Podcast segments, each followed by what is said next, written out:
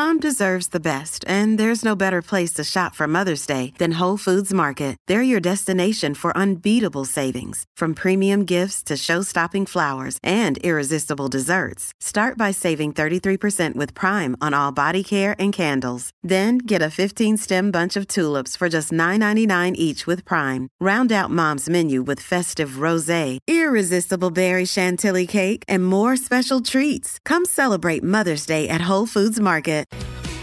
Wrapping up the day's sporting issues deep into the night, this is Extra Time on SENZ.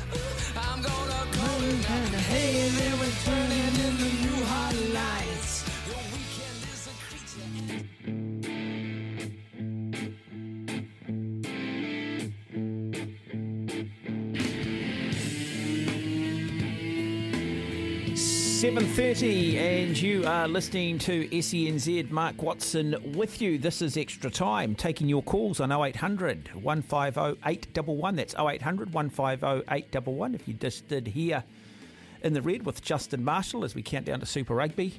I do struggle, I've got to admit, I do struggle talking about rugby in the month of February, but the reality is that is these days the domestic calendar. So at the Crusaders Chiefs, Friday night, We've got the Waratahs Brumbies following that game, 9.35 out of Australia. This should be an absolute beauty. Great way to kick things off. Moana Pacifica taking on the Fijian Drua. Then you've got the Highlanders Blues. Another cracking game to open the Super Rugby season with. And then the Reds Hurricanes and the Force Rebels. 0800 150 811. You want to give me your predictions, your thoughts? Are you feeling a little anxious? Crusaders fans. Scott Robertson, is he dialed in? Are there distractions? Are there weaknesses in this Crusaders team at halfback? First game up, how important is it getting a victory? Getting a number on the scoreboard, getting a W next to your name, not having to chase from day dot. 0800 150 811. You can text us here on 8833. Hi, Graham. G'day, Mark. How are you? Good, thank you.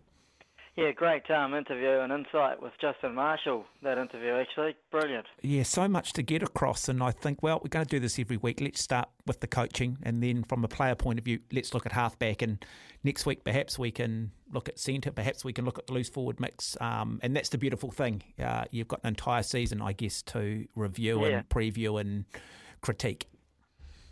Absolutely, yeah. No, I, I agree with um, you know what he said about halfback. I, you know um, people get a bit, you know, hysterical a bit at times about positions like the Highlanders position with the first five eights. People go, oh, why haven't we got, you know, ten All Blacks? And, you know, time and again, you know, players come through, and you know, Willi Heinz has come back into the team, you know, via the Canterbury season last year, and he was really one of the standouts. I thought, and you know, and he hasn't lost anything. You know, if anything, I think his experience playing for England um, you know, and I forget it was a Worcester he played for, or Gloucestershire, one of those teams anyway. But um, you know, he played what seven years there. But yeah, I think he comes in, and you know, you got obviously Bryn Hall worked so brilliantly with Mitchell Drummond, but and, and now they'll develop something else with those two as they did with Canterbury. But I think also what Justin said about the um, you know, about Scott Robertson, I, I agree with him. Razor's,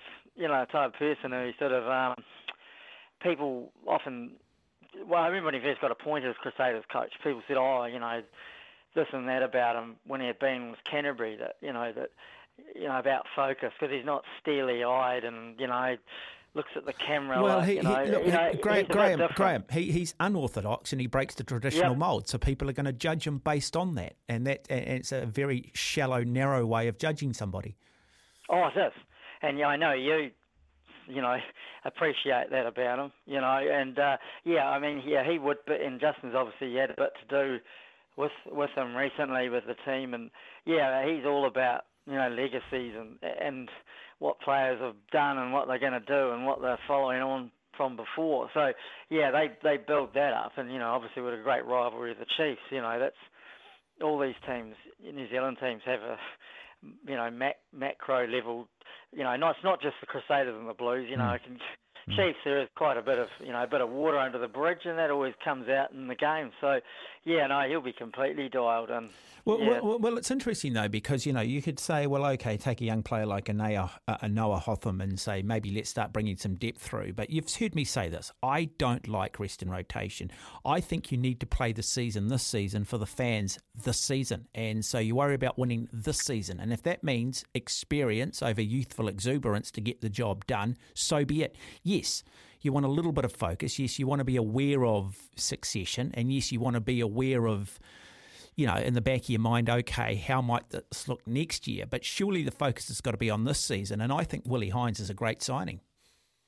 Oh, he is. Yeah, no, he's an intelligent guy, and he yeah, he's also comes, you know, from his own playing experience here, you know, coming through the system, and he, yeah, and he's and he's gained a lot overseas. So yeah, no, he he brings a huge amount of, you know IP, you know, what do they call it? You know, yeah, intellectual property. Into, yep, yep. Yeah, into the team.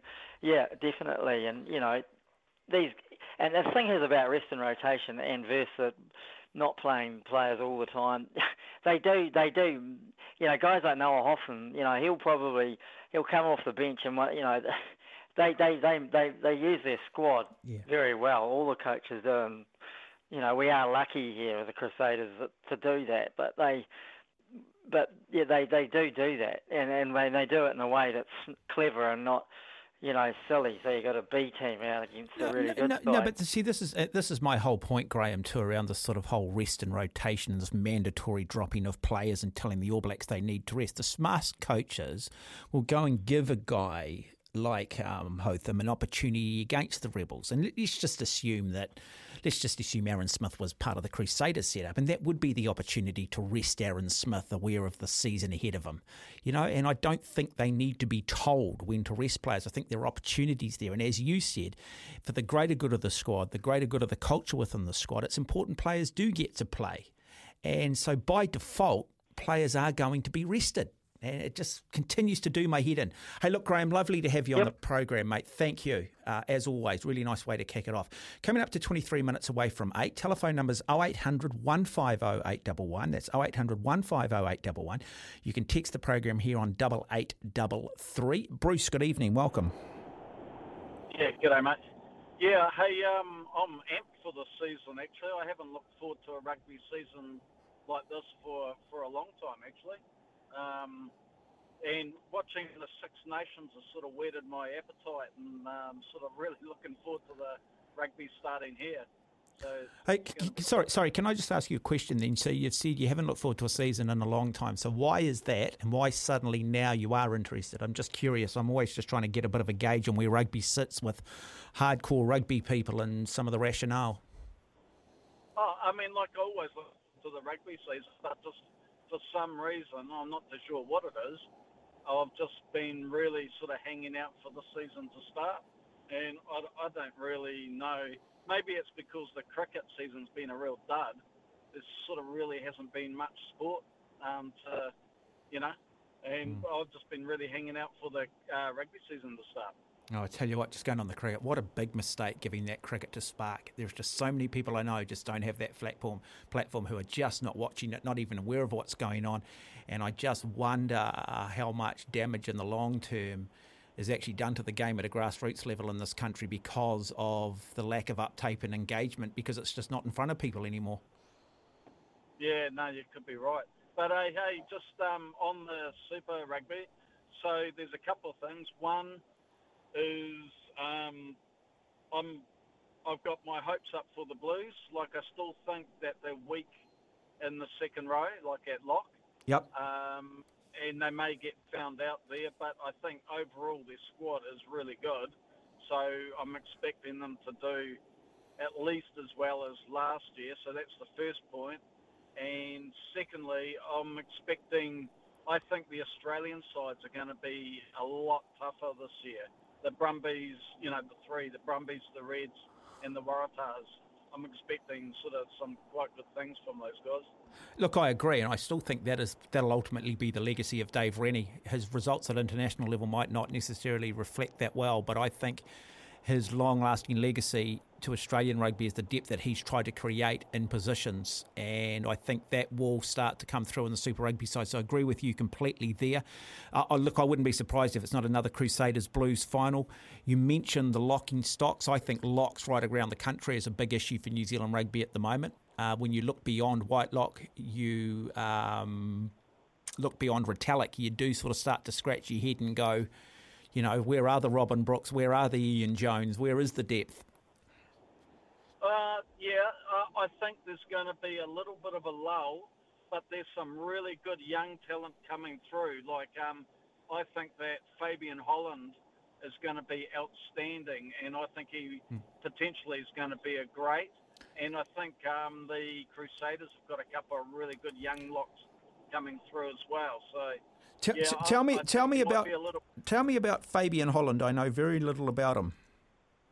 Well, he's a guy. He actually came over, um, ironically enough, from Holland, and um, started playing his footy um, at secondary school down. I think he played for um, Christ College or one of those yeah, yeah. colleges, and anyway signed. He was an Otago fan. Yeah, yeah, he's a, he's. The, yeah, Sorry. Used to watch the NPC over in Holland and that, and then signed up for the Highlanders. Yeah, and he, he's a great player, mate.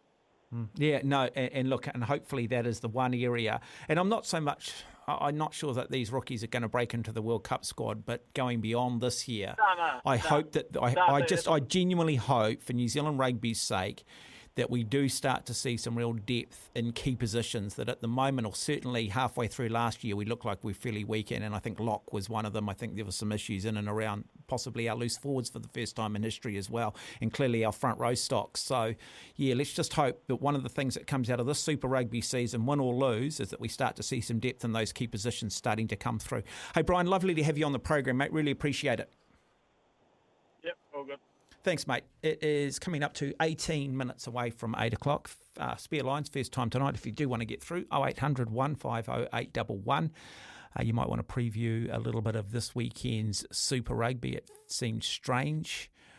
Um, I'm struggling just with sport as a whole. Uh, live out in Muriwai here in Auckland. We've had a little bit of a um, yeah, it hasn't been a good time uh, for the West Coast community um, um, and the way things have gone on. And it's pretty hard to sort of get your head around sport and trying to take it seriously um, when you've had you know a couple of young firefighters lose their lives out where I live and a community that's absolutely just been rocked uh, by this cyclone.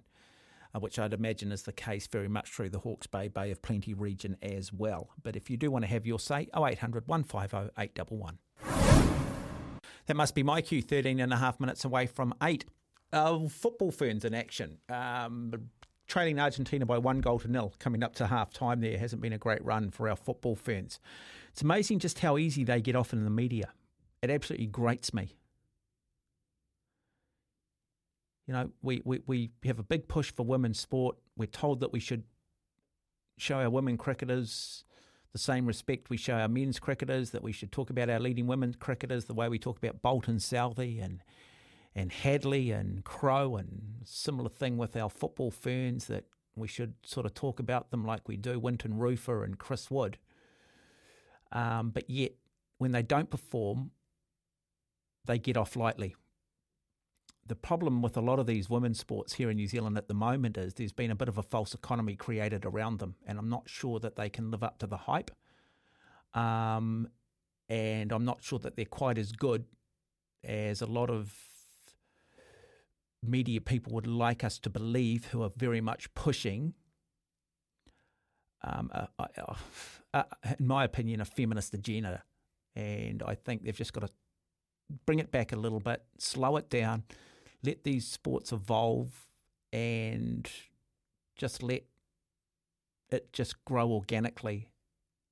And rather than trying to build a false economy around them or somehow, um, yeah, turn them into celebrities by default, I think is actually part of the problem. You might want to comment on that on 0800 150 811. Hi, Mark. Hey, Mark, how you going? Good, thank you. Well, you were saying before you were struggling with sport. I know the feeling. I'll trade you our second-rate cricket selectors and most of our team, aside from Daniel Vettori and Todd Murphy, for the football ferns, Richard Hadlee and whoever New Zealand have for the female cricket selectors, as in on choosing the New Zealand women's cricket team because I think they do a whole lot better than the clowns we've got in India at the moment. Well, I'm not sure that you could say that about our women's cricket team at the moment. Yes, they've had wins recently over Sri Lanka and Bangladesh, but they were beaten up badly by Australia, beaten up badly by um, South Africa. But again, there wasn't too much critiquing of them. It was just all about the journey they've been on, the journey. Oh, well. Everyone's sick and tired of the damn journey. We just want damn results. Yeah, well, that's not something we're getting in India at the moment. So, you know, I'll take any team with wins over who we've got over there at the moment, aside from probably – Todd Murphy, who's a great uh, new spin bowler we've got, mainly because he's probably getting coached by a good Kiwi, Daniel Vettori. Mm. Yeah, look, I mean, Australian cricket, um, Steve Smith needs to be your captain. Um, in my opinion, um, I think he plays well when he is captain. Yes, there's an indiscretion, but yes, the sycophantic Australian cricket commentators over the summer too, just not dissimilar to what I've just said. You know, they've built a false economy around just how good this team is. And they're not one of the great sides, and they don't travel well away. They're bully boys at home. And mind you, there's a lot of sides like that in international cricket at the moment. I think one of the most interesting sporting events this year, and one of the most things that I think everyone will be looking forward to, will be the Ashes, because I think England have got a genuine chance of winning it. I'd agree there, but I would have to say, having listened to say 95% of the Indian Test match over the weekend on SEN. I think a really good job was done by uh, Gerard Whateley and Michael Kasprowicz and uh, the cricket writer of the Australian newspaper over here when he was on, and a lot of the Indian commentators they work with. I think the commentary was pretty well balanced uh, for both sides because they were very um, honest about how they thought the Australians should have been and didn't perform. Well, that's right, but you have to. I mean, you're performing that badly. You can't. You can't just cover that up. I mean, still struggle when you know. It's interesting though, isn't it? When I, I, I see some of the things on Australian social media, and it's not the absolute demolition of the test. It's celebrating Nathan Lyon's five wickets, and that just seems to be very much the Australian way. And that's one of the things I guess frustrates me a little bit in cricket. You can lose, but you can still celebrate victories within the team individually. Very much, because I mean Todd Murphy, who's our new debut spin bowler, I believe he got seven wickets in his first test, and that's nothing to sneeze at. No, it does, but you know you ended up getting hammered. Uh, there's not, you know, I, I, most New Zealanders love to see the Australian cricket team getting beaten. I, am not a big fan of Indian cricket either. I think they're the world bully boys. I think they've got too much um, financial influence, and I do think they get, I do think they get the rub of the green at times because of it. I don't like what they've done to cricket through their IPL, but I've got to say, I've got zero sympathy for the Australians. You know, they're not good sports. They don't play the game the way it should be played. They've talked themselves up for a long time. They have been the number one side in the world, and now they're starting to come undone. I mean, you cannot continue to pick players like David Warner. You just cannot do it.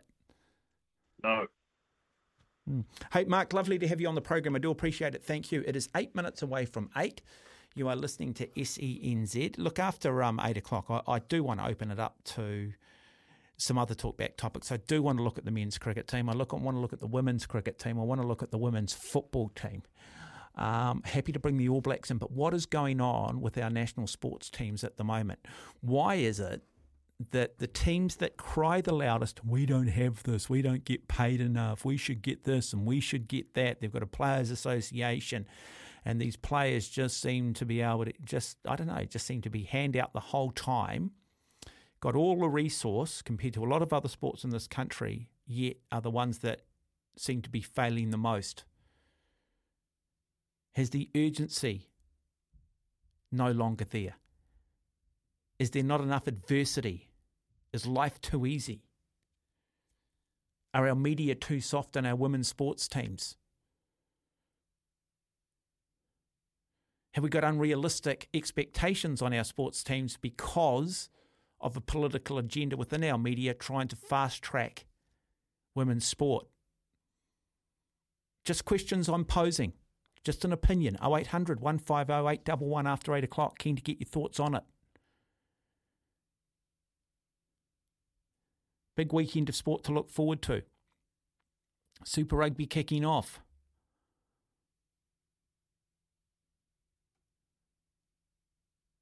Very hard to pick the first round. Very hard to read too much into preseason games with the four quarter system and the way teams will give the wider squad a run and different combinations they do try. And I think also the players, when they're playing a friendly, know it's a friendly. And whether you like it or not, subconsciously, you're not, the level of intensity is not quite there. There's not that degree of jeopardy, i.e., there's no real weight on losing. And therefore, you might just switch off that 1% that's required.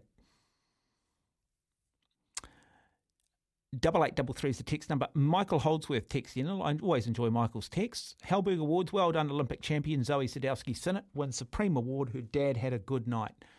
Yeah, look, uh, they got that right with Zoe Sadowski hundred percent. I thought the Halberg Awards pretty much spot on. I still think you could have a discussion around Coach of the Year, but I understand why they did give it to Wayne Smith.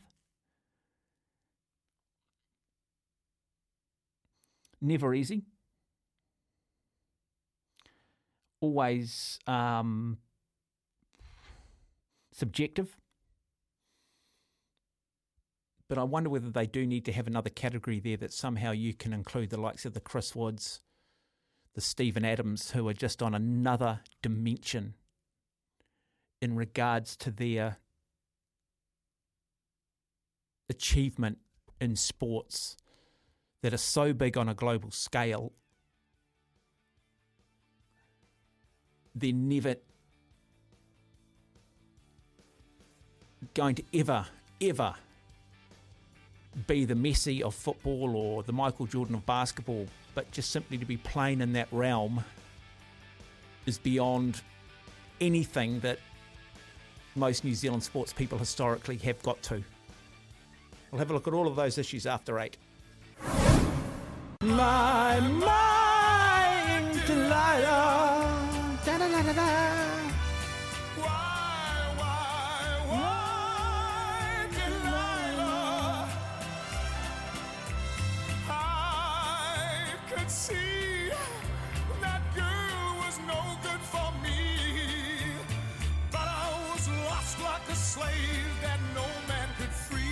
It is one minute after eight. We thought we'd just play that because the woke Welsh Rugby Union still will not be playing that at Cardiff Arms Park with the choir at half time because apparently it is offensive.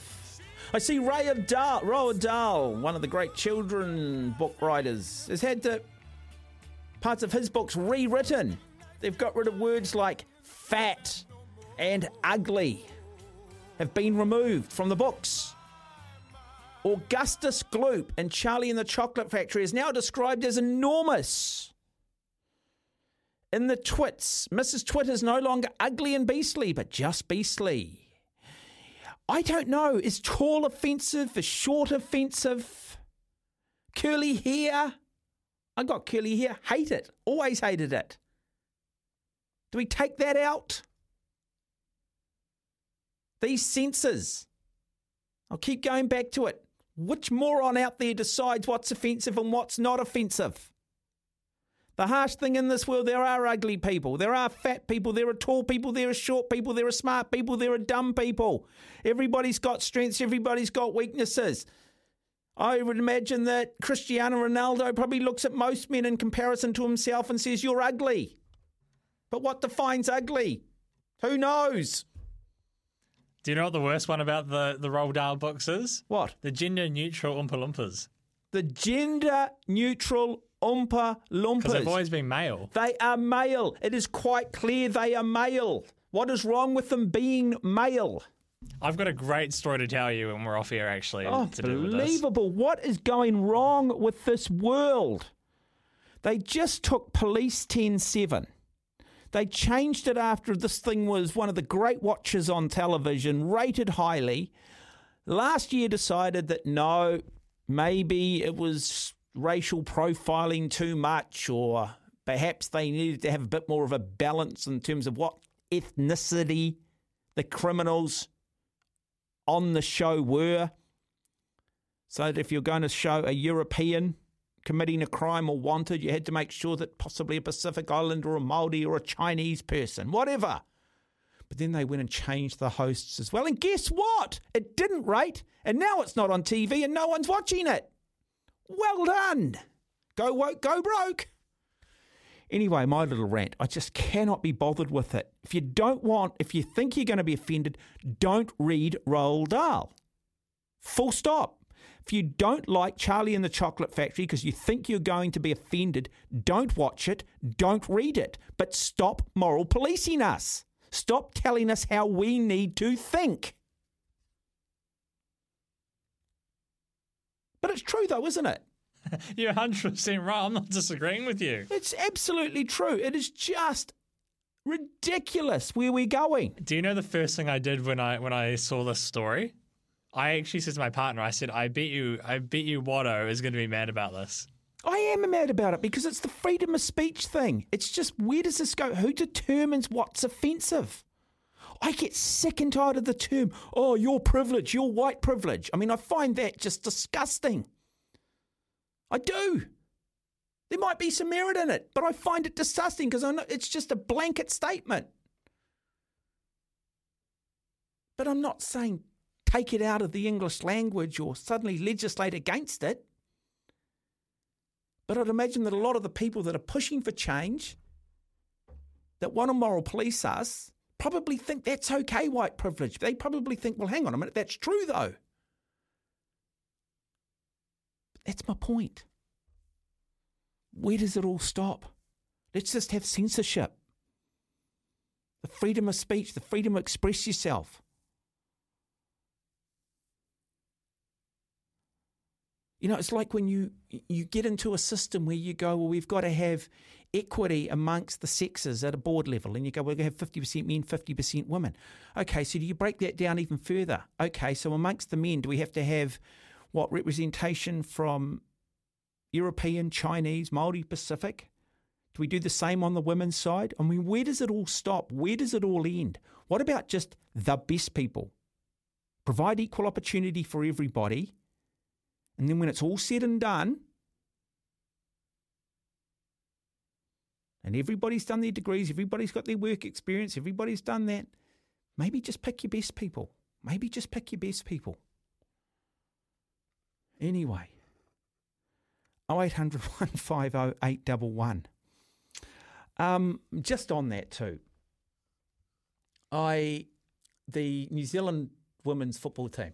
What do they call themselves? The White Ferns uh, football fans. Uh, Argentina won, New Zealand nil. Absolutely demolished the other day. Was it against who was it against?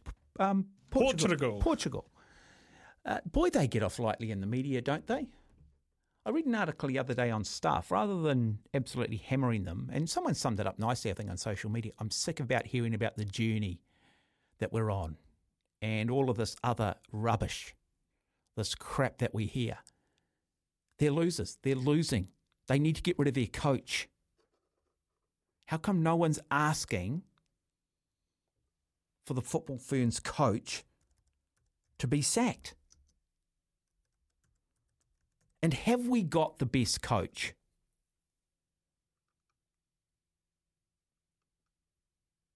Do we have to have a football?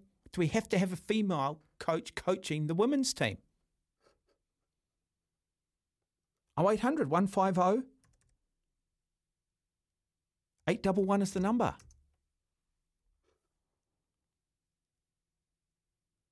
Just the best people. Jitka Klimkova. A lot of talk, a lot of rhetoric.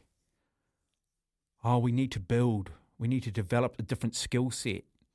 I'm sick of hearing that stuff because what that says is I've got a long term vision. Therefore, don't judge me in the short term. Don't judge me on my results. Rubbish. This is an international team. We've got a World Cup. You're losing. You're getting thrashed. Stand down. New coach. And it doesn't need to be necessarily a female coach, just the best coach. Had a guts full of it. 0800 150 is the number. You can text us here on 8833 if you want to have your say. I, was thinking today coming in here, I going, look, Mark, you can't just come in every night when talk back and be doom and gloom. You can't just come on the negative. But then I was trying to think around and going, what is positive at the moment? What is out there that is actually a really positive New Zealand sports story? There will be plenty this year, as there were plenty last year. But it's not a good time for our team sports, is it?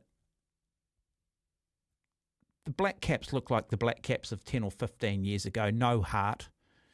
Pretty predictable in terms of how these games are going to play out. Does anybody expect the Black Caps to be able to turn this around in the second test against England? I don't. Doesn't seem to be a lot of um, enterprise. There doesn't seem to be a lot of vision or risk taking or evolution or vision with this New Zealand cricket team under Gary Stead, certainly in comparison to what Brendon McCullum's done with England. England are the real deal. This is not a fluke. This so called Bazball is a thing and it's working. But we're just conservative, percentage.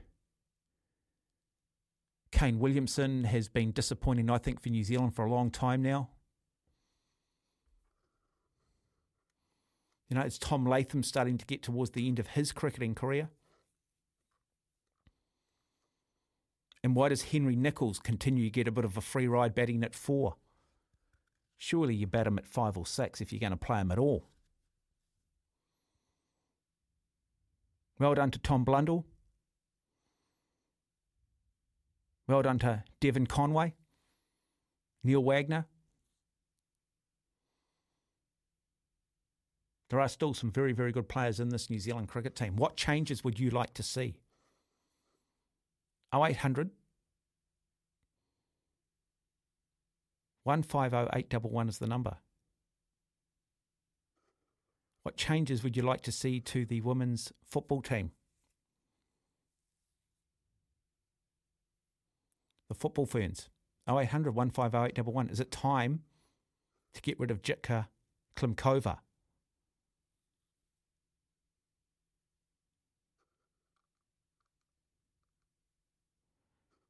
I love this headline in the Herald. Football Ferns issues are fixable despite record defeat against Portugal, says coach Jitka Klimkova.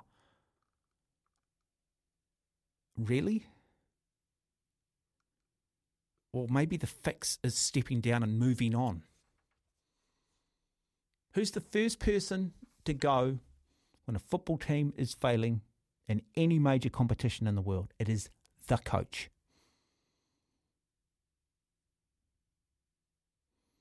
Was she the best for the job or was she the best female coach for the job? And there is a fundamental difference.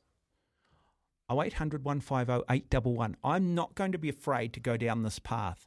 I'm not going to have people telling me I can't think a certain way.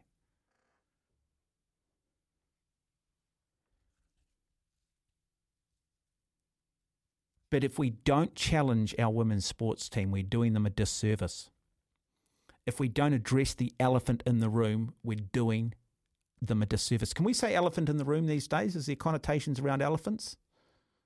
Can we use that anymore? Is that elephant in the room? Are elephants endangered? Is that offensive? Oh, you might have to change it to another animal, but really don't know. The I'll ele- let it slide. The sparrow in the room. There's lots of sparrows. Do sparrows offend anybody?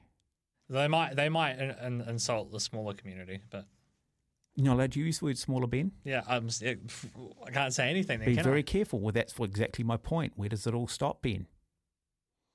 Where does it all stop? I just cannot believe that. Anyway, I'm going off on a tangent. I'm going off on a tangent. Uh, 13 minutes away, uh, 13 minutes after 8. 0800 150 811 is the number. It is 17 minutes after 8. The lines are open, trying to just conjure up a bit of talk back. Uh, what is it with our major sports teams at the moment? Why are they continuing to fail? Yet they're the ones that cry the loudest about how tough life is and why they should be all getting paid and why they've got no time to work because training is so hard. Where is the accountability? It's all very well putting your hand out, but where is the accountability? Where is the jeopardy? What are the consequences here? And do you believe that our women's team get critiqued as heavily as the men's teams do. 0800 150 811 is the number. The men's cricket team, what changes do we make to this New Zealand side of Latham, Conway, Williamson, Nicholls, Wagner, Mitchell, Blundell, Bracewell, Kuggeleijn, Southee, and Tickner? Been a lot of discussion about bringing in Trent Boult. That desperate times rely on desperate measures. I'm in two minds on this. Trent Boult has said, look, I want to be a gun for hire. I want to start making some money. And cricket allows me to do that day with allows me to do that these days with the various T20 leagues around the world. But in saying that, he has said that playing for New Zealand is not as important now. And I think that if you're going to play for New Zealand, it should be everything. And I only want players that want to give it everything. And so I don't have a problem with New Zealand cricket not picking him. Love him to be there.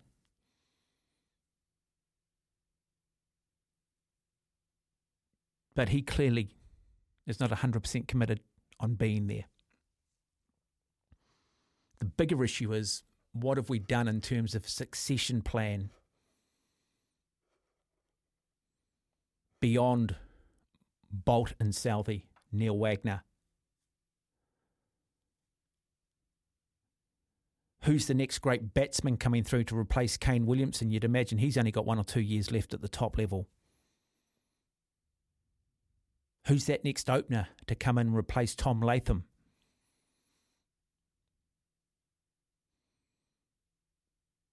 Oh eight hundred one five oh eight double one is Daryl Mitchell, a one series wonder, three hundreds, three tests in England. Does he need to move lower down the order? Or are you happy with him at six? 0800 150 811. I'm just trying to, outside of Michael Bracewell, where is the New Zealand spinner? Where is that great spinner? Where is that Nathan Lyon? Jack Leach.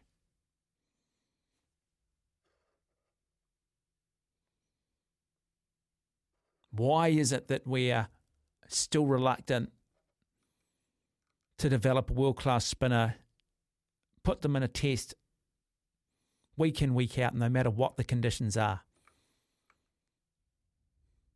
Is Bracewell the best we've got?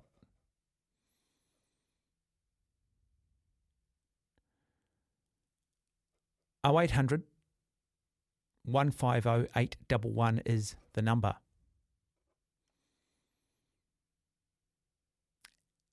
On the other side of it, the Australian cricket team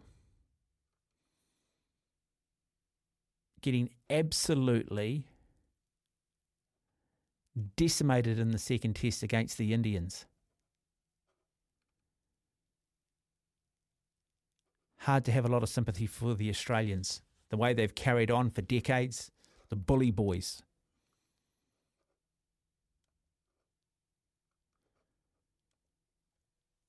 India winning by six wickets in that second test.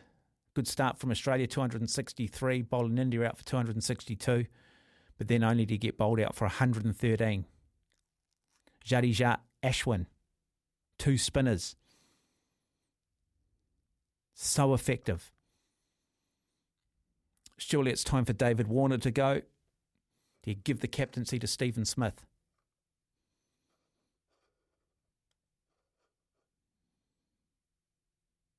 0800 150811. You can text us here on 8833. Hey, I, I said at the top of the hour too that there's not much to celebrate. My bad. Breakers, well done to them getting through to the final against Sydney. Really, really well done to them. It's been a tough few years for the Breakers through COVID. I went to a game couple of weeks ago against Melbourne. I've got to say, it's the best entertainment package in sport in this country. They do it incredibly well. And amazing to see how many young kids are watching the game and how engaging that wider sporting franchise are in tune with that demand, with that need, and looking after the family. If you get a chance, go to a Breakers game. Really, really well done to them. Brilliant. A lot of sports franchise could learn from them. I know that maybe basketball has it's a natural amphitheatre. It's um, a model which is conducive to entertaining people. But the fact is, they understand their brand, they understand who their market is, and they cater to it.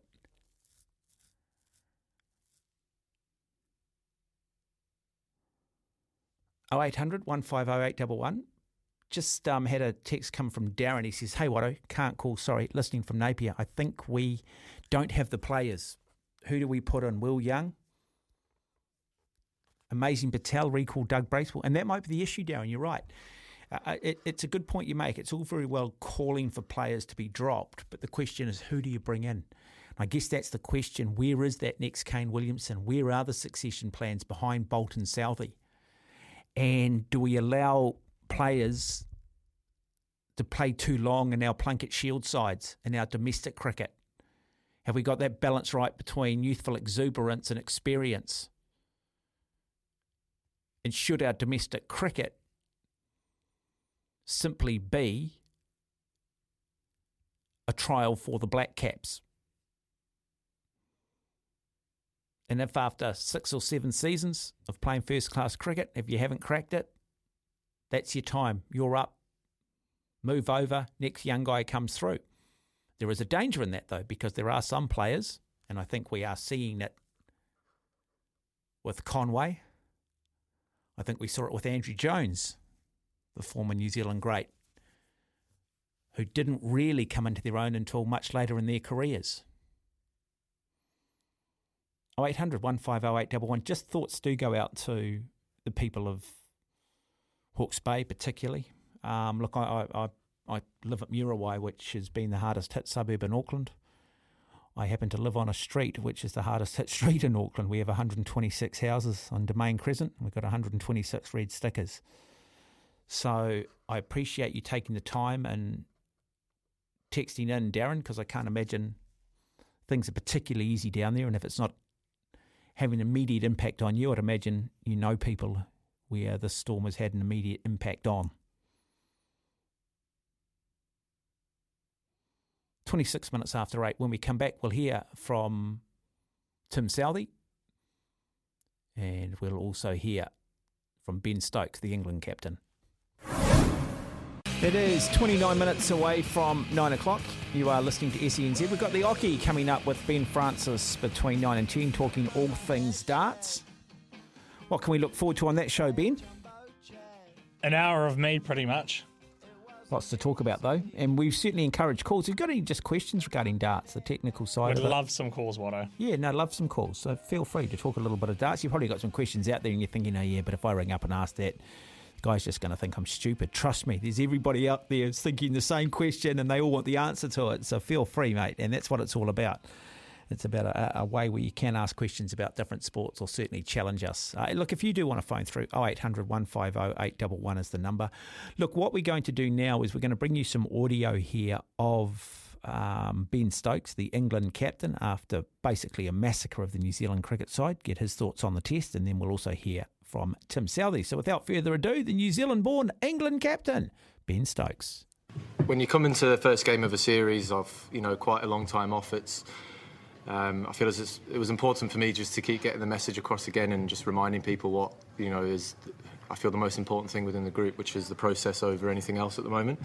Um, you know, if we keep playing um, the way in which we're playing and we're executing, you know, the things that we want to do well, then we're going to be giving ourselves an opportunity to win. And uh, it's just another sign of um, us being able to do that and um, just always looking to put oppositions under pressure. So, um, you know, although it probably does sound silly to say that the results aren't at the forefront of our mind and we've done really well, it's the more pleasing thing for me is that we've gone out there and we've been brave enough to to execute everything that we want to do with the bat and with the ball this week.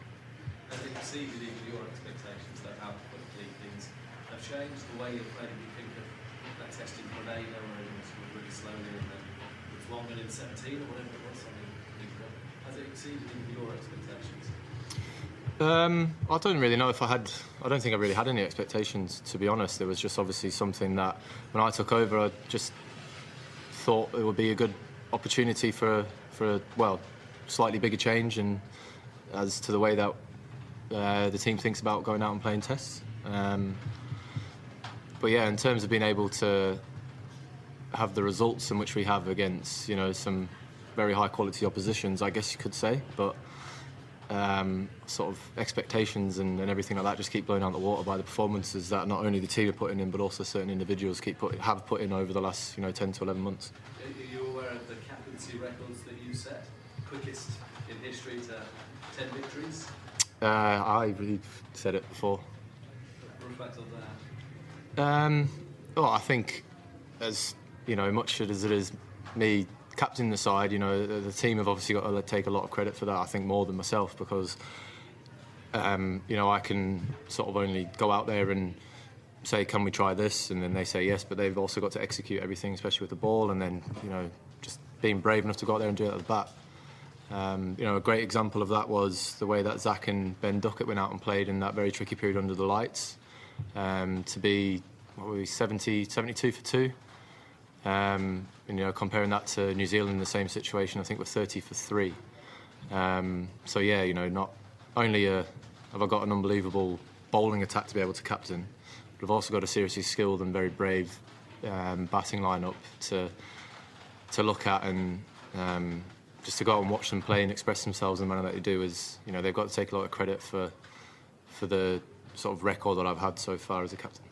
just to check, was it the plan from the moment that you were put in to declare after about 60 odd overs?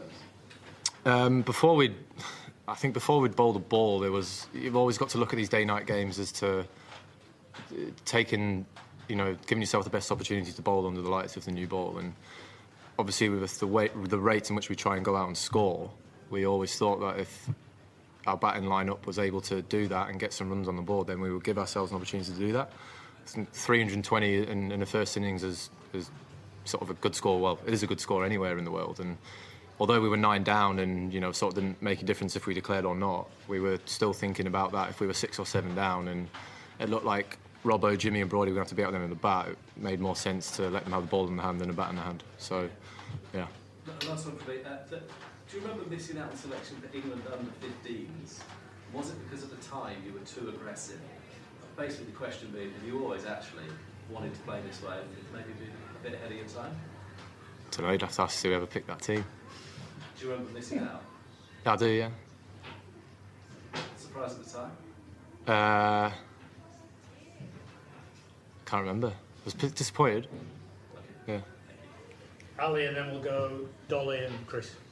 Um, and sorry if asked this, asked this already. Um, Stuart Broad and um, James Anderson, when they were left out in the Caribbean, I suppose it, it, could have been easier as a new captain coming in to say, well, that decision's been made for me, we'll plough on ahead, thank them for the time and what have you.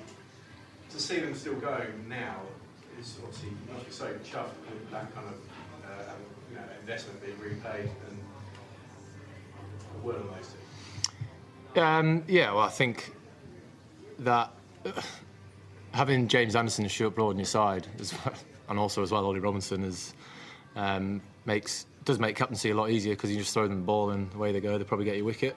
Um, but not only I thought that they were brilliant this whole game with the ball, but I said last night in the dressing rooms that we've got a 40-year-old and a 36-year-old, you know, setting the standard of what we're about in the field in terms of energy. You know, those guys they'll bowl all day for you, but you see them run around the field. You know, Broady last night that 10 over spell, and every time that a ball got hit past him, he was sprinting after it to the field, um, all the way to the boundary, and you know, Jimmy's always done that.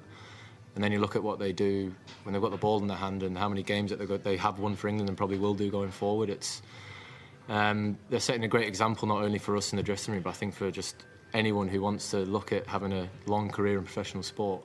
Um, you know, seeing them run in with um, you know three lines on their chest is is great, and I don't really want to think it too far ahead as to when they might um, call time on, on their careers because the way they're going at the moment, you sort of don't want to think about that. You just want to keep thinking about them taking wickets and seeing Stuart Broad ball spells like he did last night.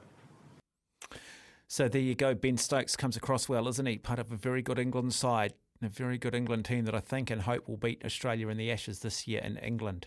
I don't often say that about English sport. I do like their English football. And I've got to say, though, I detest the Australian cricket team more than I detest the English cricket team. Should be a fascinating series. We'll take a break. When we come back, we'll hear from a somber or a philosophical Tim Southee. I'll let you decide that next here on SENZ. 17 and a half minutes away from 9 o'clock. Let's now bring you audio from New Zealand cricket captain Tim Southee after they were beaten up pretty badly in that first test by England in Mount Maunganui. England ending up winning this game by 267 runs. So, how concerned should how concerned should we be, or was Tim Southee perhaps just a little bit more philosophical? You go back to uh, traditional Test cricket with a red ball. Um, there's a number of things with, with day-night Test cricket that you take into, and like I said, I think the England um, strategically played it played it pretty well. Um, so I think as a group, you you reassess, you move forward um, to a to a traditional Test match at a at a ground that um, that we enjoy playing at, and the guys are, are looking forward to getting back to. When you're bowling in those circumstances, what's it like when you're facing that relentless barrage and the ability to adapt the constant sort of uh, commitment to Bazball point of view? Oh, I I think it's I think it's very exciting. Obviously, the way that they've, they've played over the, the last last um, however long it's been, um, and as a bowling side, we you're excited about coming up against it because it presents opportunities as well. Um, they, there's only one way they're going to play, and, and one way they know how to play. So as a bowling group, we, we know we've probably got to be be better, um, but in the nature of the way they play, that it presents opportunities if we do get it right. So um, yeah, as a as a bowling group, you feel in the game the whole time. Um, it, it may not feel like it at times, but with uh, with the nature that they are playing, that um, if we if we hang tough and and uh, and are a little bit more disciplined, then uh, then things can go go our way. From a captaincy perspective, does it feel like playing T20 in whites at times, or is it Um, yeah, yeah. I think it's been great for, for Test cricket the way and the style that they've played. Um, it's uh, like I say, as a bowling unit, you're excited about the challenge of playing against them at the moment, um, and you know you're going to have to be on top of your game. Otherwise, they, they the nature of the way they do play, they can get away on you quickly.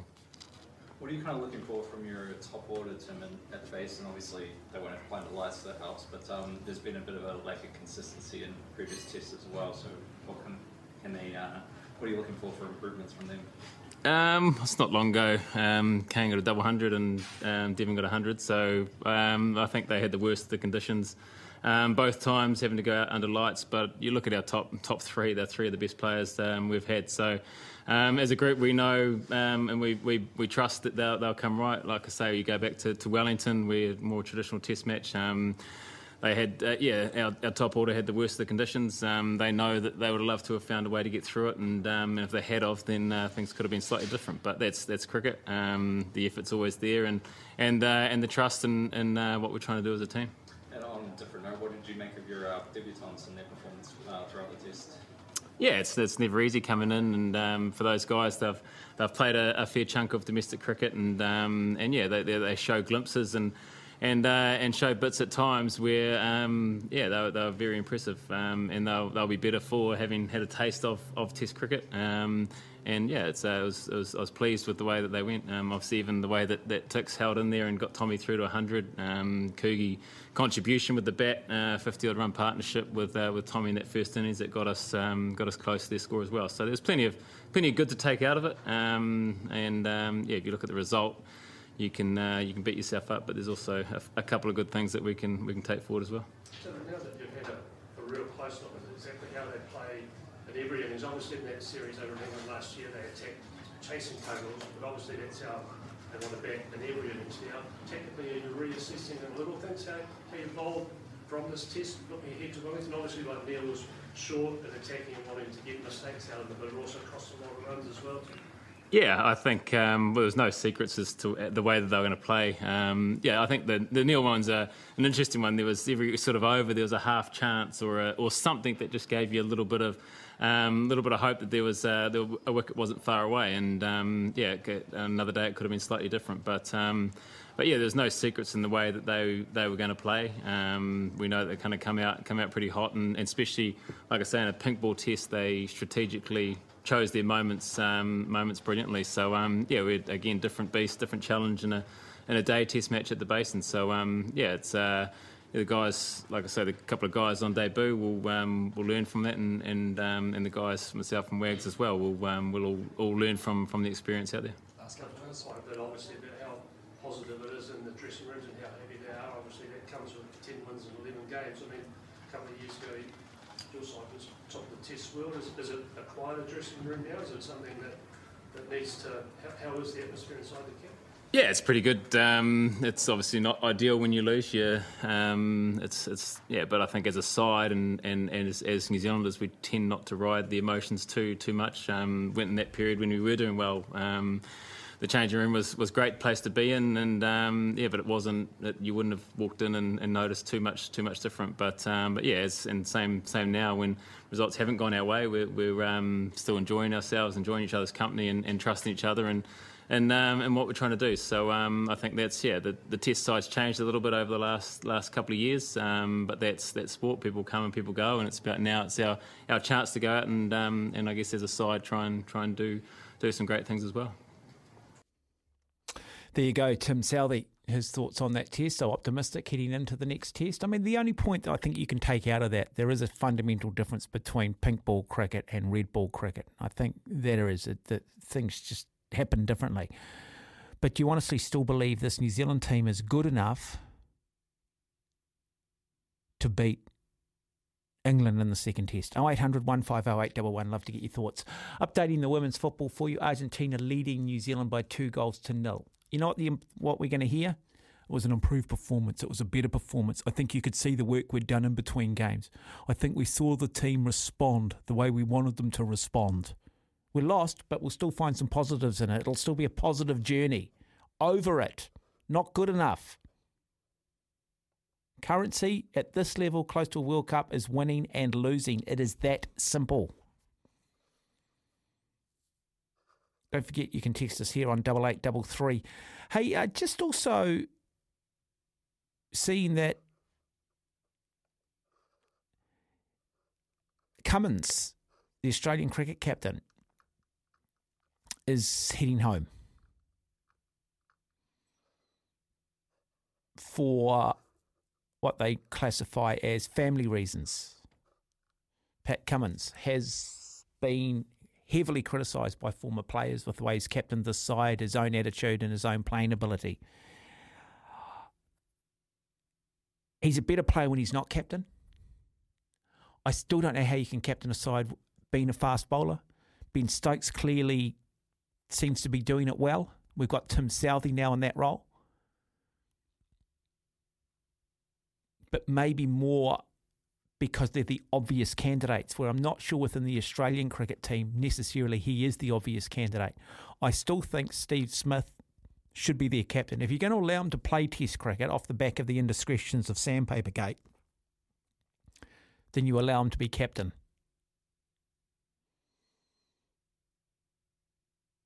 Anyway, you might want to have your say on things. I also just want to uh, just congratulate my mob Liverpool Football Club having a win over Newcastle United by two goals to nil. Not a game changer in terms of their season, but hopefully it gives them that confidence heading into Champions League where they'll take on the might of Real Madrid. What scares the hell out of me though is Manchester United getting up actually winning this Premier League.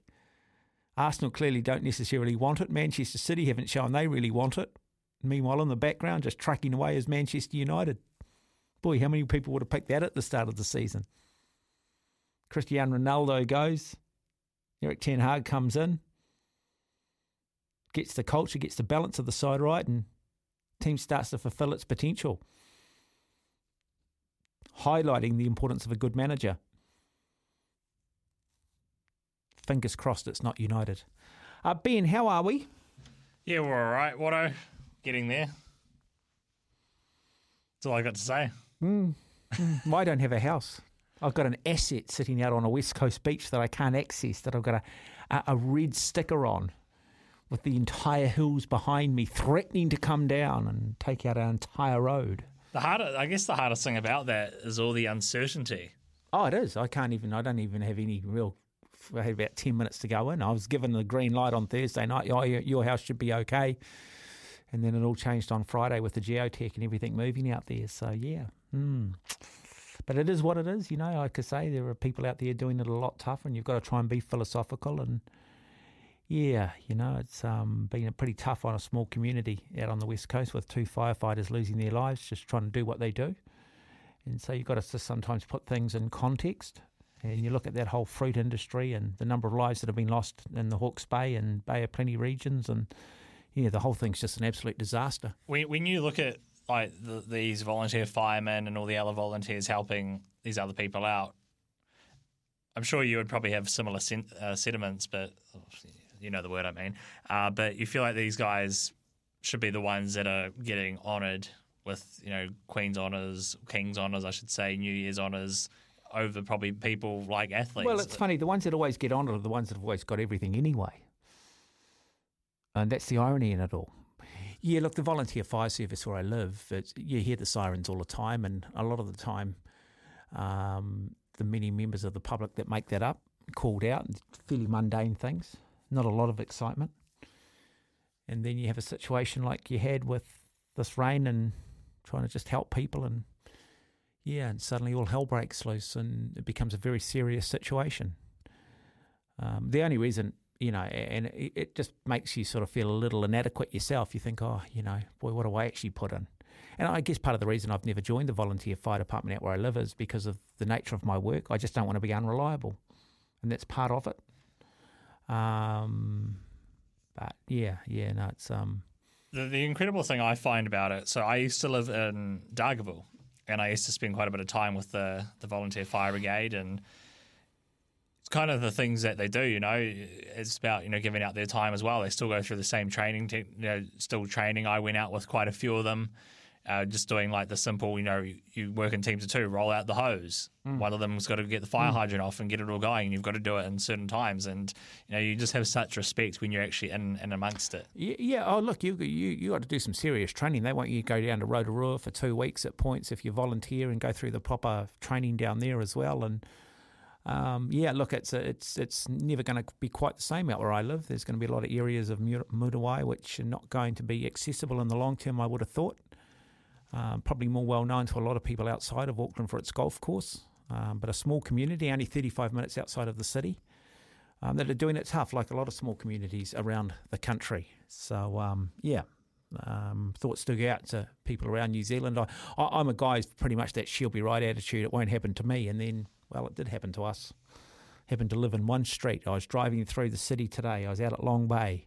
I saw all the streets on the North Shore, thousands of streets, and I think I happen to live in the one street that is arguably the worst street in the entire country in terms of red stickers. Every single house is red stickered because of either existing damage, the house being completely obliterated, or the absolute fear that the entire mountain's going to come down. It's quite bizarre. It really is a bit surreal. Anyway, you are going to listen to the dulcet tones of Ben after nine o'clock. He's going to talk all things darts. He's looking forward to having your company. Phone him, be part of the show 0800 150811. Text him 8833.